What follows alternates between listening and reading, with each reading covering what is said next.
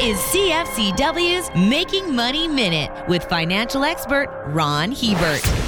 Analysts are projecting that electric vehicles will account for 18% of new car sales by 2025 and 45% by 2030. This will require not only more batteries, but bigger ones. Their size is expected to increase by 75% over the decade, so EVs will be able to go further and faster before having to recharge. The amount of capital spending on EVs by the auto sector is going to be enormous. Volkswagen alone plans to ante up roughly 80 billion by 2030 for vehicle electrification and autonomous driving. One way an investor can participate in this growth is to own some of the lithium producers. Electric cars require batteries, which require lithium. It doesn't get any simpler than that. For more information, listen to our Making Money show hosted by Ron Hebert and Gord Whitehead at letsmakemoney.ca or cfcw.com.